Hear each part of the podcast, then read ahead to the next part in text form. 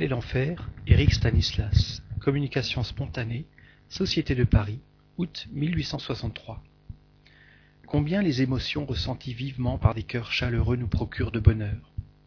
Ô douces pensées qui venez ouvrir une voie de salut à tout ce qui vit, à tout ce qui respire matériellement et spirituellement, que votre baume sauveur ne cesse de se répandre à large flot sur vous et sur nous.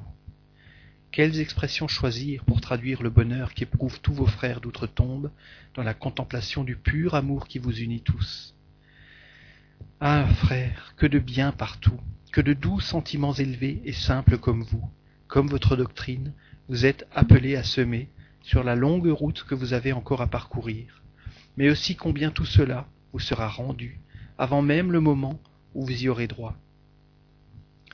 J'ai assisté à toute cette soirée, j'ai écouté, j'ai entendu, j'ai compris, et je vais pouvoir aussi à mon tour remplir mon devoir et instruire la classe des esprits imparfaits.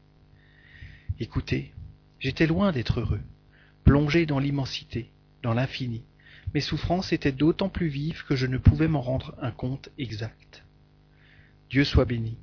Il m'a permis de venir dans un sanctuaire que ne peuvent impunément franchir les méchants. Amis, combien je vous suis reconnaissant combien j'ai puisé de force parmi vous. Ô hommes de bien, réunissez-vous souvent, instruisez, car vous ne sauriez vous douter combien portent de fruits toutes les réunions sérieuses que vous avez entre vous. Les esprits qui ont encore bien des choses à apprendre, ceux qui restent volontairement inactifs, paresseux et oublieux de leurs devoirs peuvent se trouver, soit par une circonstance fortuite, soit autrement, parmi vous, frappés d'un choc terrible.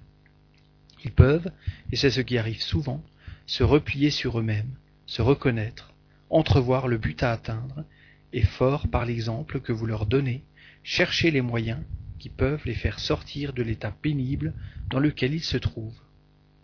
Je me rends avec un bien grand bonheur l'interprète des âmes souffrantes, car c'est à des hommes de cœur que je m'adresse, et je ne sais et je sais ne pas être repoussé. Veuillez donc encore une fois, ô homme généreux, recevoir l'expression de ma reconnaissance particulière et celle de tous nos amis à qui vous avez fait peut-être, sans vous en douter, tant de bien. Éric Stanislas. Le guide du médium. Mes enfants, c'est un esprit qui a été très malheureux, en ce qu'il fut longtemps égaré.